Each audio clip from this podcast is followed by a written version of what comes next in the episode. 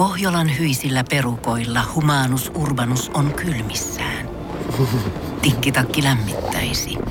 Onneksi taskusta löytyy Samsung Galaxy S24, tekoälypuhelin.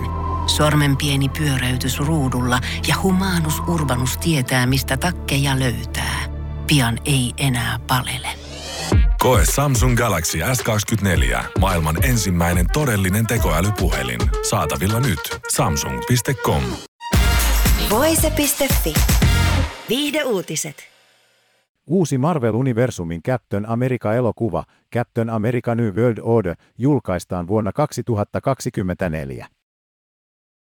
Itse nimikkohahmoa näyttelee Antoni Makie.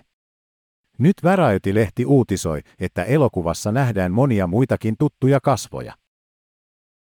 Liv Tyler palaa 15 vuoden tauon jälkeen Marvel-maailmaan ja näyttelee Betty Rossia, joka on nähty viimeksi elokuvassa The Incredible Hulk. Hollywood-legenda Harrison Ford on myös yksi elokuvan tähdistä ja hänen roolinsa on kenraali Thaddeus Ross, joka on Betty Rossin isä ja muistetaan siitä, kuinka hän jahtasi Hulk-hahmoa Hulk-elokuvissa. Captain America New World Order elokuvassa näyttelevät myös muun muassa Danny Ramirez, Shira Haas, Carl Lumbly sekä Tim Blake Nelson.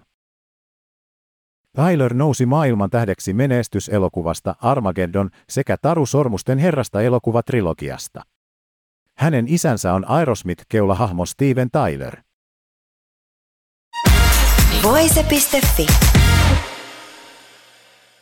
Tiedonjano vaivaa sosiaalista humanus urbanusta. Onneksi elämää helpottaa mullistava työkalu. Samsung Galaxy S24. Koe Samsung Galaxy S24. Maailman ensimmäinen todellinen tekoälypuhelin. Saatavilla nyt. Samsung.com.